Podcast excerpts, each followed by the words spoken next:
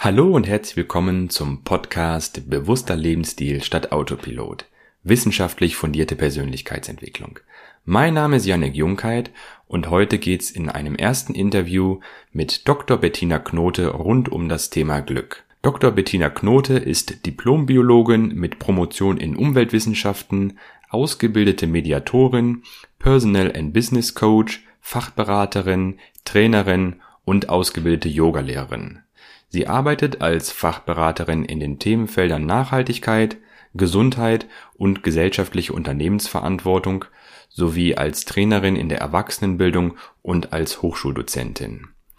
Sie ist auch Buchautorin, hat unter anderem mit ihrer Kollegin Anna Trökes mehrere Bücher zum Thema Yoga und Neurowissenschaften geschrieben, zum Beispiel das Buch Yoga Glück erschienen im GU Verlag Dort geht es unter anderem um neue Erkenntnisse aus der Neurobiologie und unter anderem findest du dort auch ein Grundlagenkapitel, das informiert nochmal über die neuesten Forschungsergebnisse aus den Neurowissenschaften, der Glücksforschung und der positiven Psychologie. Wenn also auch du nach dieser Podcast-Folge noch etwas tiefer in das Thema einsteigen möchtest, dann kann ich dir das Buch Yoga Glück empfehlen und ans Herz legen. Äh, den entsprechenden Link findest du auch nochmal in den Show Notes. Und jetzt starten wir direkt ins Interview. Ja, vielen Dank, Bettina. Herzlich willkommen im Podcast. Ähm, vielen Dank, dass du dir Zeit genommen hast. Danke, Yannick, sehr gerne. Ich hatte ja schon mal in einer vorigen Folge auch so eine Einführungsfolge zum Thema Glück, so habe ich sie genannt, gemacht. Da ging es so ein bisschen darum auch, was ist denn überhaupt Glück für uns? Ähm, weil in einem interessanten Buch von dir, da hatte ich auch was über diesen genetischen Glücksfixpunkt gelesen. Mhm. Da werden wir vielleicht auch gleich nochmal drüber sprechen. Und da hatte ich so ein bisschen versucht zu definieren, was denn überhaupt Glück für jemanden ist. Und da hatte ich äh, einen Punkt herausgestochen, und zwar gab es von der UNO, die hat mal so einfache Grundbedingungen für Glück genannt. Also da waren dann so Beispiele, mindestens 2500 Kalorien und 100 Liter Wasserverbrauch am Tag, ähm, mindestens 6 Quadratmeter Wohnraum, ein Platz zum Kochen sowie sechs Jahre Schule. Und da vielleicht die erste Frage an dich. Was ist denn für dich persönlich Glück und gibt es vielleicht sogar auch eine wissenschaftliche Definition zum Glück? Also die, das, das persönliche Empfinden von Glück, das äh, hat sich bei mir im Laufe meines Lebens gewandelt, beziehungsweise das sind so ganz unterschiedliche Aspekte und Phasen gewesen. Aktuell kann ich sagen, dass ich es als, dass ich mich als glücklich empfinde. Es ist ja ein Gefühl, ähm, wenn ich, wenn ich mich rundherum in dem Augenblick, in dem ich jetzt bin, wohlfühle ich habe das Gefühl, äh, meine existenziellen Grundbedürfnisse sind rundherum für mich befriedigt. Ich habe ein Dach über dem Kopf, ich hab's warm, ähm, ich kann mir was zu essen einkaufen. Ich lebe in einer ähm, stabilen ähm, Beziehung, äh, einer vertrauensvollen Beziehung und ich habe äh, Freundinnen und Freunde um mich herum, bei denen ich mich sehr gut aufgehoben fühle. Also das ist, sind im Prinzip ähm, Glücksbeschreibungen, die für mich aktuell ganz viel mit meinen Beziehungen und dem Eingebundensein in Freundschaften und Lebenspartnerschaft betreffen mhm. und die aber tatsächlich auch ähm, betreffen, ähm, wie empfinde ich eigentlich mich als wirksamer Mensch in der Welt, was tue ich? Bin ich mit dem zufrieden, was ich arbeite, beispielsweise? Mhm. Ähm, habe ich das Gefühl, ich, ich leiste, ich leiste auch gefühlt einen Beitrag zu ähm, wichtigen Themen in dieser Welt. Bei mir ist es ja ein starker Schwerpunkt im Bereich der Nachhaltigkeit, also durchaus auch so einen politischen, politisches, politischer Impuls, sag ich mal. Ja.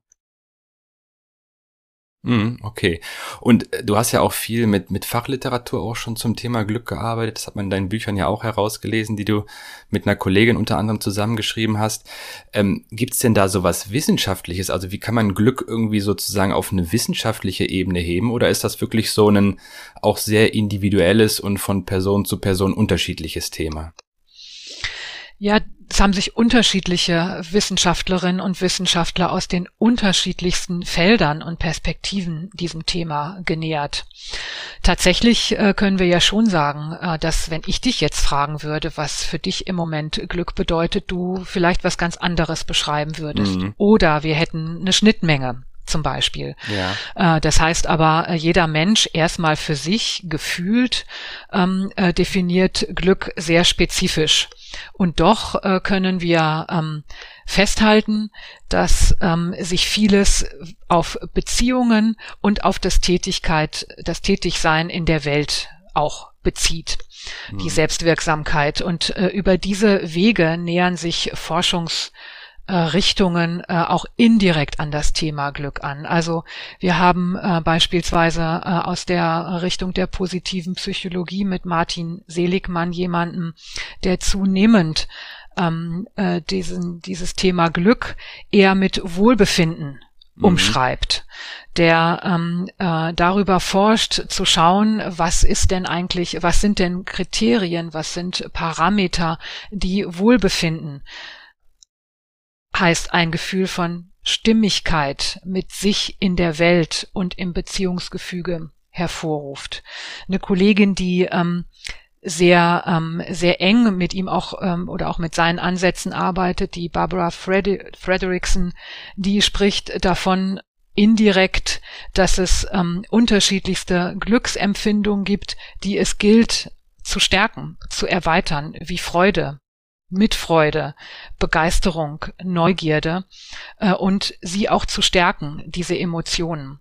Und darüber indirekt über den Kopf auch und über die Achtsamkeit und die Wahrnehmung ähm, äh, entsprechend neurophysiologisch mhm. auch ähm, quasi körperlich äh, Glücksempfinden, Glücksmomente stärker in das Leben hineinzugehen geben. Wir haben ähm, den, die Forschungsergebnisse von Sonja Lubomirski, die äh, von dem sogenannten Glücksfixpunkt ähm, spricht und sagt aus Zwillingsstudien äh, auch herausgearbeitet, dass es ähm, durchaus äh, eine genetische Determination gibt für so etwas wie Glücksempfinden. Aber das ist keine 100 Prozent Marge, sondern das sind vielleicht, macht es 50 Prozent unseres Glücksempfindens, unserer Kompetenz, unseres Potenzials des Glücksempfindens aus. Sie sagt gleichzeitig mindestens 40 Prozent können wir selber bestimmen. Mhm. Da schließt sich dann Barbara Frederickson zum Beispiel an, da schließt sich auch ähm, die Yoga-Philosophie an, mit der Anna Trökes und ich in unserem Buch äh, gearbeitet haben. Der Hirnforscher Gerald Hüther ähm, beschreibt es ähm, in, in dieser Weise ähm, glücklich gerade auch Kinder und Jugendliche in den Entwicklung, in, in einer sehr starken Entwicklungsphase empfinden Glück, äh, wenn sie erleben, dass sie über sich hinauswachsen können, dass sie Erfahrung machen können, neugierig in die Welt gehen können, wo sie völlig begeistert spüren, ähm, dass sie da was lernen, dass sie was Neues entdecken und dass, dass sie sozusagen ihr, ihr, ihren Radius in der Welt kontinuierlich ausdehnen können und gleichzeitig sie aber auch dafür brauchen, das Gefühl, wirklich gut ähm, verbunden zu sein, in Verbindung zu sein, in Beziehung gut aufgehoben zu sein.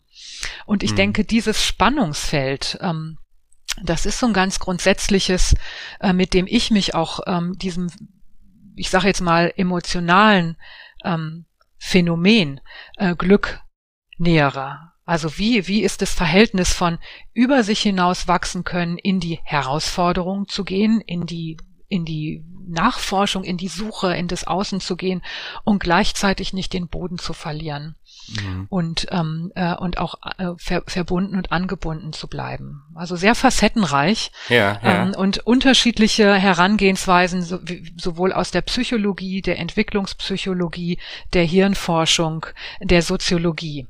Und äh, daher würde ich sagen, es gibt nicht die wissenschaftliche Definition, sondern es gibt unterschiedliche wissenschaftliche Zugänge. Und um nochmal auf die UNO zurückzukommen, ich fand das ganz interessant, was du gerade vorgelesen hast. Letztlich, ähm, das waren ja jetzt so Hard Facts, die du gesagt hast. Ja, also ja. So, ne, so und so viel Quadratmeter, so und so viel Kalorien, so, so, so und so viel Jahre Bildung. Aber die, die Kriterien selbst sprechen natürlich das an, was ich eben in einer allgemeineren Form auch gesagt habe, nämlich ähm, über Bildung sich entwickeln zu können und zu dürfen. Mhm. Einen Platz zu haben, wo ich mich ausreichend wohlfühle. Für die einen sind es zehn Quadratmeter, für die anderen sind es 50, 100 und so weiter. Ja. Ähm, und auch ähm, eben das Gefühl zu haben, ich nage nicht immer an einer existenziellen Grenze wie Hunger, Schlaflosigkeit, mhm. Angst. Mhm. Ich glaube tatsächlich auch, wenn du mich jetzt fragen würdest, was für mich Glück ist, dann hängt das auch bei mir, wenn ich das mich jetzt selber ab und zu mal frage, dann hängt das sehr stark von meinem Erlebten an dem Tag auch jeweils ab. Mhm. Also das ist sozusagen, man muss das immer in der jeweiligen Situation betrachten. Und da fand ich das ganz interessant mit diesem genetischen Glücksfixpunkt, dass es ja tatsächlich laut deren Aussage auch erstmal nur die, nur zehn Prozent sind, die die äußeren Umstände ausmachen. Man kann sozusagen das Glück in sich selber auch vermehren. Und das fand ich, ähm, da gibt's ja dieses ähm, Zitat von Francis Bacon, äh, nicht die Glücklichen sind dankbar, sondern es sind die Dankbaren, die glücklich sind. Und ähm, das ist auch so ein Punkt, wo ich glaube, ähm, Glück hat auch was mit Dankbarkeit zu tun. Und dann muss man sich halt eben überlegen, für welche Dinge kann man im Leben dankbar sein. Und da kann man dann auch wieder auf diese Grundbedingungen und die Grundbedürfnisse auch zurückkommen. Also man kann auch dankbar sein für ähm, sauberes Trinkwasser, man kann dankbar sein für äh, die Gesundheit. Man kann dankbar sein für viele Dinge im Leben, die aber dann dazu führen, dass man auch glücklicher durchs Leben geht. Ja, und mit diesem Ansatz, also ich teile das, was du sagst, das ist ein äh, ganz wichtige Möglichkeit, auch sehr selbstwirksam mit dem Thema Glückssuche, sage ich jetzt mal, oder die Suche nach Glücksmomenten umzugehen, nämlich Dankbarkeit zu kultivieren. Ähm, tatsächlich sagt ja Sonja Lubomirski, ähm, dass es so drei Mythen gibt äh, zu Glück, den wir vielfach aufsetzen. Das eine ist, ich muss mein Glück suchen. Das mhm. ist irgendwo im Außen und ich, ich muss mich auf den Weg machen und es finden. Ähm, ich kann nur Glück erleben, wenn sich im Außen was ändert. Solange sich da nichts ändert, bleibe ich unglücklich. Oder Glück hat man oder man hat es eben auch nicht. Ne? Also Glücksquotient, entweder ich habe da genug oder ich habe ja. Pech gehabt. Ja, ja. So und ähm, das ist ja wirklich die Perspektive, die sich nach außen richtet. Mhm. Also im Außen ist irgendwo etwas, wo ich dann Glück habe, in Anführungszeichen, dass ich es finde, oder das Außen muss sich so ändern, damit ich mich glücklich fühle. Und du hast ja eben sozusagen vom eigenen inneren Erleben geguckt. Du hast ja, ja gesagt, was, worauf kann ich die, mich, was kann ich denn bei mir stärken, dass ich ähm, äh, aus meinem Inneren heraus ähm, in Empfindungen kommen kann. Ich sage jetzt mal mit meinen Worten, die, die mich in in einer in einer stimmigen und verbundenen ähm, Situation oder Empfindung mit mir und der Welt bringen kann.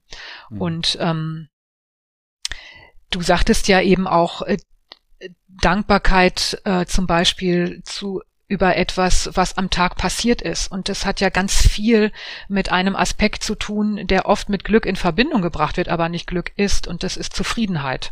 Ja. Also ich gucke mir abends an, was ist denn heute passiert.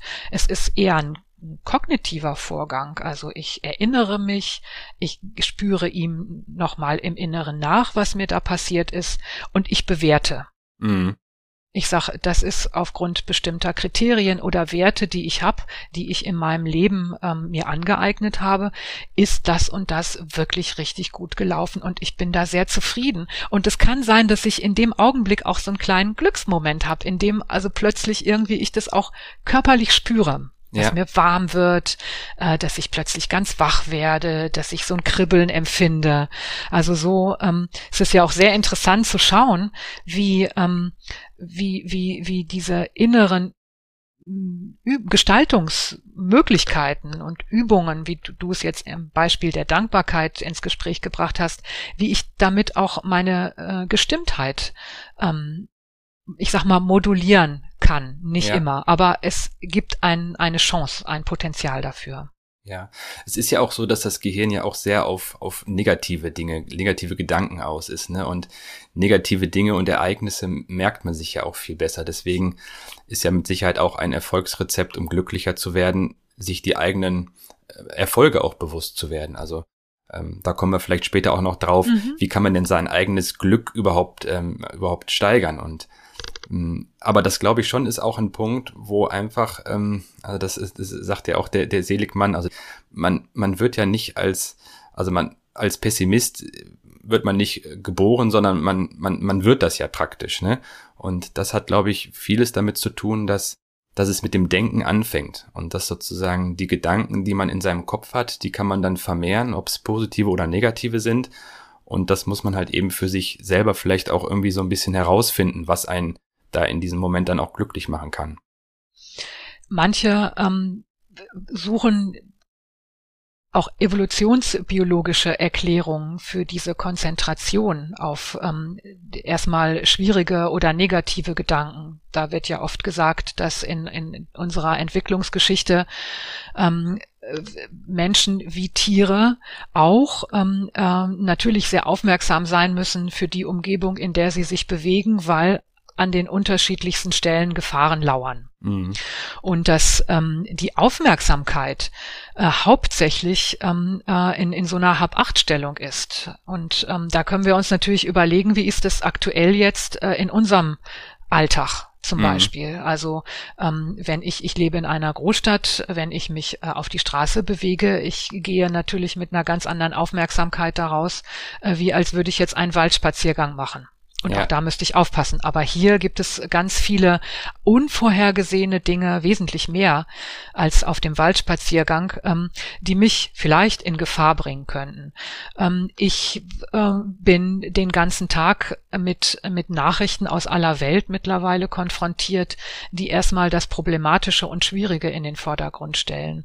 Mhm. Und es ist ähm, jetzt aus einer evolutionstheoretischen Perspektive vielfach so diskutiert worden, dass das Gehirn und auch die physiologischen Prozesse sehr stark eben genau darauf ausgerichtet sind.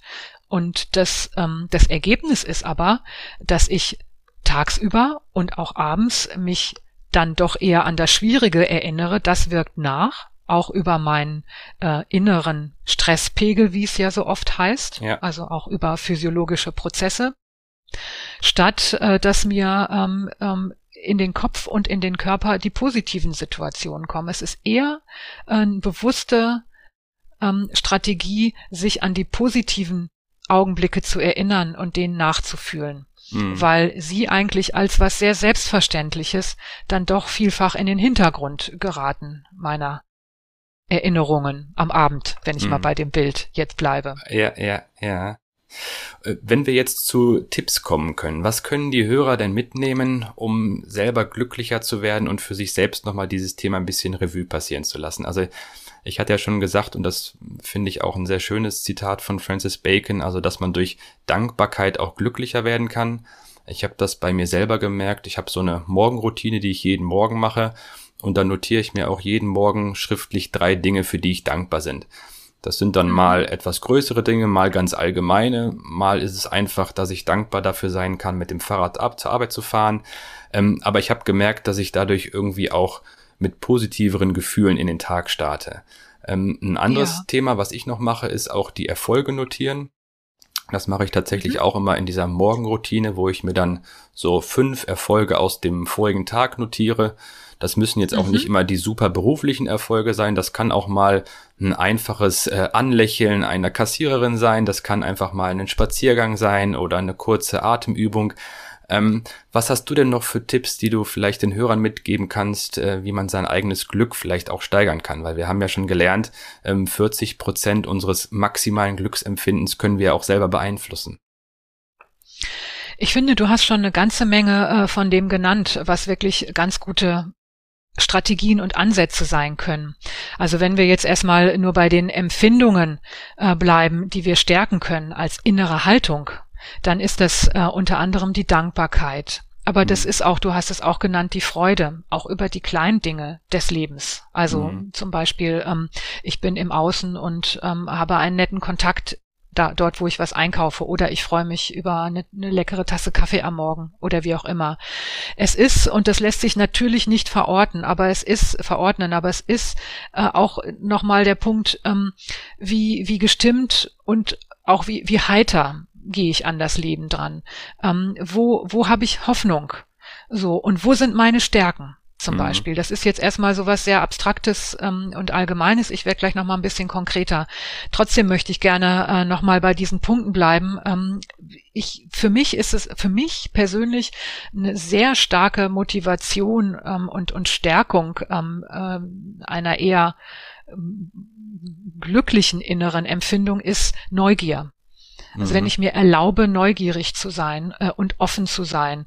Ähm, mein Leben ist geprägt durch Routinen durch äh, Gewohnheiten. Ich befinde mich in vielen Situationen äh, am Tag im, im Autopilot. Das ja. heißt, ich bin extrem fokussiert. Ich kriege nur eine bestimmte schmale Spur mit, was auch gut ist in dem Moment. Mhm. So, weil es mich fokussiert und konzentriert auf eine Sache blicken lässt, aber da auch wieder rauszukommen. So und ähm, äh, dazu gehört insgesamt auch nochmal in, in diese erste Aufzählung äh, das Empfinden dafür ähm, zu stärken, sich verbunden zu fühlen. So, und also Neugier mit, bedeutet mit für dich dann auch eher so ein bisschen raus aus der Komfortzone, also sozusagen nicht nur diesen Autopilot, ja. sondern auch bewusst mal in Situationen zu gehen, wo man über sich hinauswächst. Genau, also mhm. ähm, das, das würde ich schon sagen. Und da ist, das ist ja eine Balance und da lernen wir ja viel über uns selbst ein Leben lang, wo die Grenze ist zwischen Komfortzone und Herausforderung mhm. und von Herausforderung und Überforderung. In einer Überforderungssituation äh, ist es nicht möglich, etwas bewusst wahrzunehmen, es zu verarbeiten und daraus zu lernen und eine Befriedigung oder Zufriedenheit, sagen wir mal, am Ende des Tages oder der Woche zu verzeichnen. Wenn mhm. ich in einer kontinuierlichen Überforderung und im Stress bin, dann laufen meine physiologischen Grundprogramme ab, die mich eher im emotionalen, in den Affekten, in der Stressreaktion bleiben lassen, in Druck und Anspannung. Ja. Dann ist auch Glück nicht möglich. Da kann ich noch so viel lesen, wie ich will, oder ja. darüber reden. Es ist nicht möglich. Also mhm. es geht genau darum, ähm, eher den, den Druck zu lösen, sage ich jetzt mal. Druck ist immer auch da und Anspannung, aber den Druck zu lösen und die Perspektive zu erweitern. Und du hast dazu ähm, ja eben auch schon ein paar sehr interessante Instrumente genannt. Also dass du sagst, du schreibst, ähm, du, du führst, ich, ich nenne es jetzt mal mit meinen Worten, so eine Art äh, Dankbarkeitstagebuch. Mhm. Äh, ne, du, du, du schreibst auf, wofür bin ich heute dankbar? Worauf freue ich mich? Ähm, äh, du, du schreibst auf, was ist mir heute gut gelungen am Ende des Tages. Also das ist, das, das ist so wie, so wie, wie ein Glückstagebuch. Mhm. So, also wo, wo hatte ich heute einfach einen guten Moment und das hat mich sehr gefreut. Also Momente und Anknüpfungspunkte für sich aufzuschreiben. Und indem sie aufgeschrieben sind, sind sie ja vorher aufgeschienen im Inneren. Und mhm. damit sind sie auch in der Welt. So, also das heißt also insgesamt den positiven Dingen da auch mehr den Raum zu geben. Was ich auch sagen kann, ist ähm, insgesamt durch so etwas wie äh, aufmerksamer zu sein, kann bedeuten, auch gelassener zu werden. Also indem mhm. ich ähm, mich auch nochmal ähm, indem ich trainiere, mich bewusster zu beobachten. Ich mache das gerne auf der Yogamatte, ja, also in Yoga-Übungen oder auch in, in einer Innenschau oder im Bodyscan, also indem ich in mich reinhorche und gucke, wie ist gerade mein Atem, das hast du mhm. eben auch genannt, also mhm. eine, eine, Atemübung oder die Beobachtung des Atems über den Atem ähm, zu, zu erforschen, wie fühlt sich mein Körper gerade an, wo fühle ich mich wohl im Körper, das ist ja toll, das kann man ja ausgesprochen würdigen, finde ich. ja. Also wo ist es gerade warm und durchströmt? Ja, ja. Ähm, und wo gibt es auch Bereiche, ähm, und die aber auch wirklich anzunehmen, wo es gerade schmerzt. Nützt mhm. ja nichts, wenn ich das wegdrücke. Mhm. Und das dritte, die dritte Ebene dann eben zu gucken auch, was bewegt mich denn gerade an Gedanken. Also dieses Selbstbeobachten, äh, das entschleunigt ja unglaublich.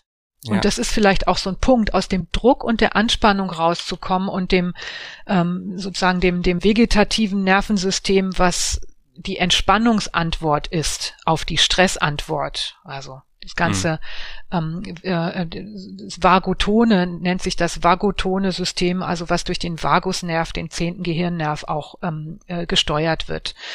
Ähm, was mir in den Kopf kommt, ist Pausen machen. Mhm. Also äh, das, das eine ist das, das achtsame Beobachten, das ist schon ein Entschleunigen, aber auch eine Pause ähm, äh, in den Tag zum Beispiel einbauen. Das sind wirklich so strukturelle Hilfen. Ja. So.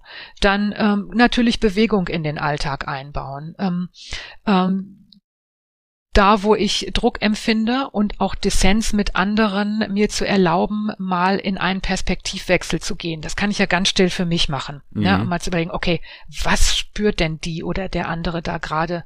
Mich bringt es total auf die Palme, ähm, so, aber dann zu versuchen, da rauszukommen und mal im stillen Moment zu überlegen, ähm, okay, was, was aus meiner Sicht könnte das sein, was sie oder ihn dazu treibt, so und so zu sein, zu handeln, mhm. was mich dann wiederum auf die Palme zum Beispiel bringt. Also das ist auch nochmal so ein Aspekt des Mitfühlens. Ja, ja. Dann, ähm, äh, du hast es auch genannt, mit den, ähm, mit den Punkten, die du abends aufschreibst, was dir gut gelungen ist, sich wirklich auch zu loben. Mhm also da ganz wirklich das, das eigene Potenzial und die eigenen Ressourcen anzuerkennen und zu stärken, es aufzuschreiben oder sich auch zu sagen, äh, sich hinzusetzen, eine Kerze anzumachen, ähm, sich einen Moment der Pause gönnen und sagen, ach, das hast du richtig gut gemacht. Ja, ja. So, also da auch wirklich auf die eigenen Stärken gucken, die Ressourcen gucken, das, was andere Leute ähm, spiegeln, ähm, was sie an mir schätzen zum Beispiel. Mhm. So. Und ähm, das sind so Punkte, ähm, die, die mir zusätzlich zu dem, was du sagtest, ähm, äh, auch noch in den Kopf kommen. Ja, ja. Okay. Ähm, sonst lass uns doch ähm, noch kurz auch über die gesellschaftliche Sichtweise sprechen. Ähm, ich habe letztens in einem Artikel gelesen, das fand ich ganz interessant, und zwar der ehemalige Schuldirektor Ernst Fritz Schubert der hat es jetzt schon ein bisschen länger her, das war 2007, mhm. Hat er an seiner Schule in Heidelberg das Unterrichtsfach Glück entwickelt. Und das fand ich ganz interessant, weil ich auch als ähm, ausgebildeter Lebensmittelchemiker das schon immer sehr schade fand, dass so der Bereich Lebensmittel, Ernährung, der kam schon so in meiner Schullaufbahn zumindest nicht so intensiv vor. Aber die Idee Glück als Schulfach, das fand ich, fand ich sehr interessant. Und er sagte, Zufriedenheit und Lebenskompetenzen sind halt eben das Ziel von diesem Schulfach Glück. Und da fragen sich die Schüler dann, das hatten wir jetzt auch schon zum Teil, ähm, fragen, wer bin ich, was brauche ich, was kann ich und was will ich. Und äh, da gab es sogar auch wissenschaftliche Begleituntersuchungen, die bestätigt haben, dass die Kinder dann ein stärkeres Selbstgefühl entwickelt haben. Und äh, im anderen Zusammenhang hatte ich mal eine Studie gelesen, die auch gezeigt hat, dass das Selbstwertgefühl eines Kindes eigentlich so in der sechsten Klasse tendenziell am niedrigsten ist. Ähm, da wäre es vielleicht auch ganz gut, dann ja irgendwie anzusetzen und äh, den Kindern eine Möglichkeit zu bieten, ähm, wie man nicht nur das eigene Thema Glück, sondern ich glaube, dass Glück, Dankbarkeit auch sehr viel mit Selbstvertrauen und Selbstbewusstsein zu tun hat. Also wenn man sich sich selber vertraut, also wie das Wort schon sagt, selbst vertraut, dann ähm, kennt man vielleicht seine eigenen Stärken, ist sich seinen Stärken bewusst und kommt dann dadurch auch ins Handeln. Und ähm, das ist vielleicht bei Kindern ja wirklich auch ein Thema, ähm, wo ich sage, jetzt so an der Schule ein Unterrichtsfach Glück zu entwickeln, ähm, fand ich eine sehr gute und positive Idee. Ähm, aber wie siehst du das denn gesellschaftlich? Also man hat schon irgendwie, zumindest jetzt auch gerade vielleicht durch die aktuelle Corona-Situation, merkt man schon auch, die, die Medien sind ja sehr stark mit negativen Informationen ähm, behaftet und dann bilden sich auch sehr schnell im Umfeld negative Gesprächsthemen wo ich dann auch in meinem persönlichen Umfeld versuche, so ein bisschen positive Energie mit reinzubringen, also die Dinge positiv zu sehen und das vielleicht auch den Kindern in so einem Unterrichtsfach mit auf den Weg zu bringen, das finde ich eine ganz nette Idee. Wie siehst du das denn für dich aktuell? Wie geht die Gesellschaft mit dem Thema Glück um und auch im Zusammenleben?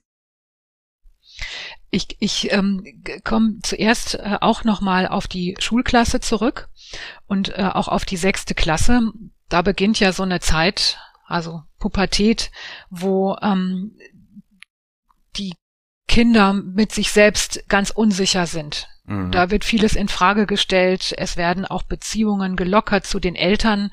Es stellt sich heraus, oh, es werden ganz andere Menschen äh, ähm, werden jetzt relevant im Außen ähm, äh, im Gegensatz zu den Eltern und das erzeugt genau dieses Spannungsfeld, von dem Hüter spricht, mhm. sozusagen sich da auch nach vorne zu wagen, aber andererseits auch auf Sicherheit und und gute ähm, Verbindungen und Beziehungen nicht zu verzichten, die nicht zu verlieren funktionieren. Und ähm, bei dem, was du gerade sagtest, äh, fiel mir äh, zu dem Lernen, sich selbst vertrauen, noch ein anderes Moment ein, was ich auch gerne als Erwachsene immer wieder ähm, für mich ähm, üben und lernen muss, aber auch als Prinzip hier gerne nennen möchte.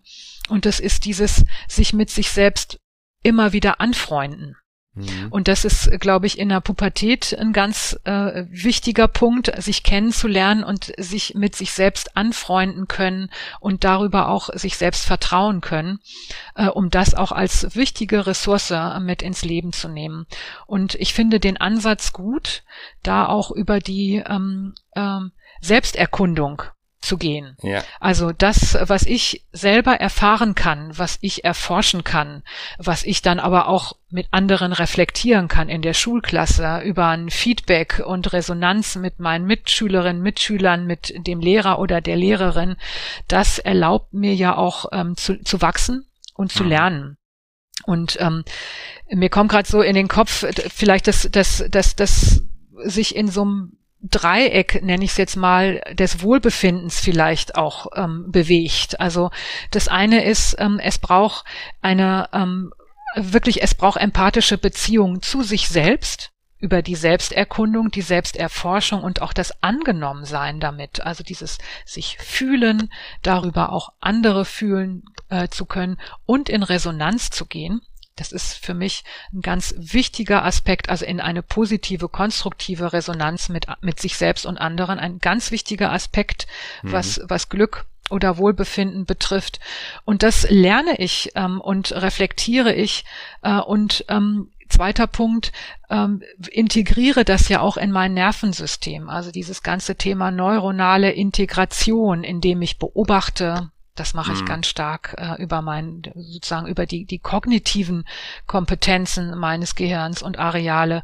Ähm, ich sie verstehe oder mich selbst verstehe, indem mich jemand spiegelt mhm. konstruktiv spiegelt, wie vielleicht auch in dem Glücksunterricht konstruktiv ähm, äh, ich die Möglichkeit habe, das vielleicht herausfordernd, aber nicht überfordernd zu verarbeiten und daraus zu lernen, mich mit mir selbst äh, und in der Welt zu bewegen. Das bringt mich zu dem dritten Punkt äh, dieses Dreiecks, nämlich dieser, dieser Sinn von Stimmigkeit, von ähm, ähm, mich sozusagen in Kohärenz mit dem Augenblick, mit der Welt, mit meinem eigenen ähm, System zu fühlen und in der Lage zu sein, das, was mich ausmacht, das, was ich an Kompetenzen und ähm, Ressourcen habe, ähm, auch einzusetzen zum, zum Erhalt der eigenen Gesundheit, mhm. zum Wohlbefinden und Beziehung mit anderen.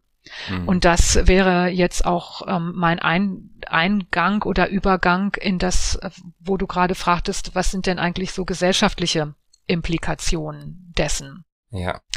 Und ähm, ich glaube auch gesellschaftlich ähm, ähm, in den Medien äh, aus meiner Wahrnehmung zumindestens da, wo ich unterwegs bin, sage ich mal so, in den, in den klassischen Medien wie Nachrichten, wie ähm, unterschiedlichste Zeitungen, bin ich viel mit dem, was nicht funktioniert, konfrontiert. Mhm. Was uns aber manchmal ja auch glücklich macht in den Nachrichten oder in, ähm, in anderen Medien, das sind ähm, schöne Geschichten.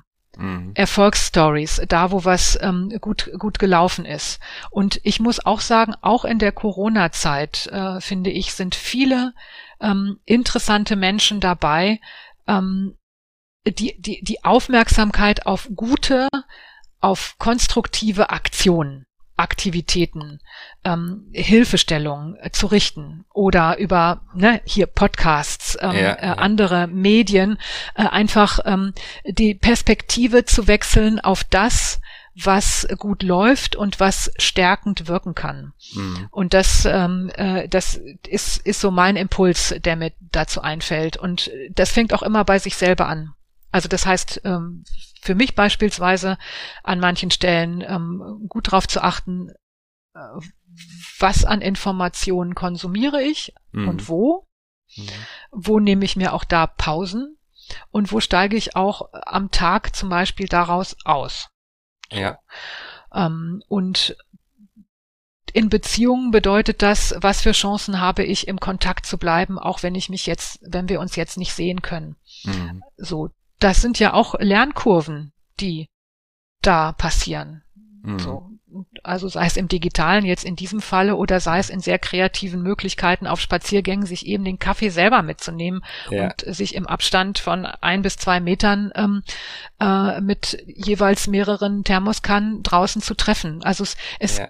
finden auch neue interessante Bewegungen statt. Und mhm. das ist, glaube ich, das, wo wir stärker hingucken ja, ja. können. Und vielleicht ist es ja auch so, dass Krisen unabhängig jetzt von der Corona-Krise, sondern man hat ja immer wieder auch im privaten Leben, im eigenen Leben äh, Krisen, dass das auch immer eine Chance sein kann. Man wird erfinderisch, man hat die Möglichkeit zu wachsen ja. und findet vielleicht auch neue Möglichkeiten. Ne?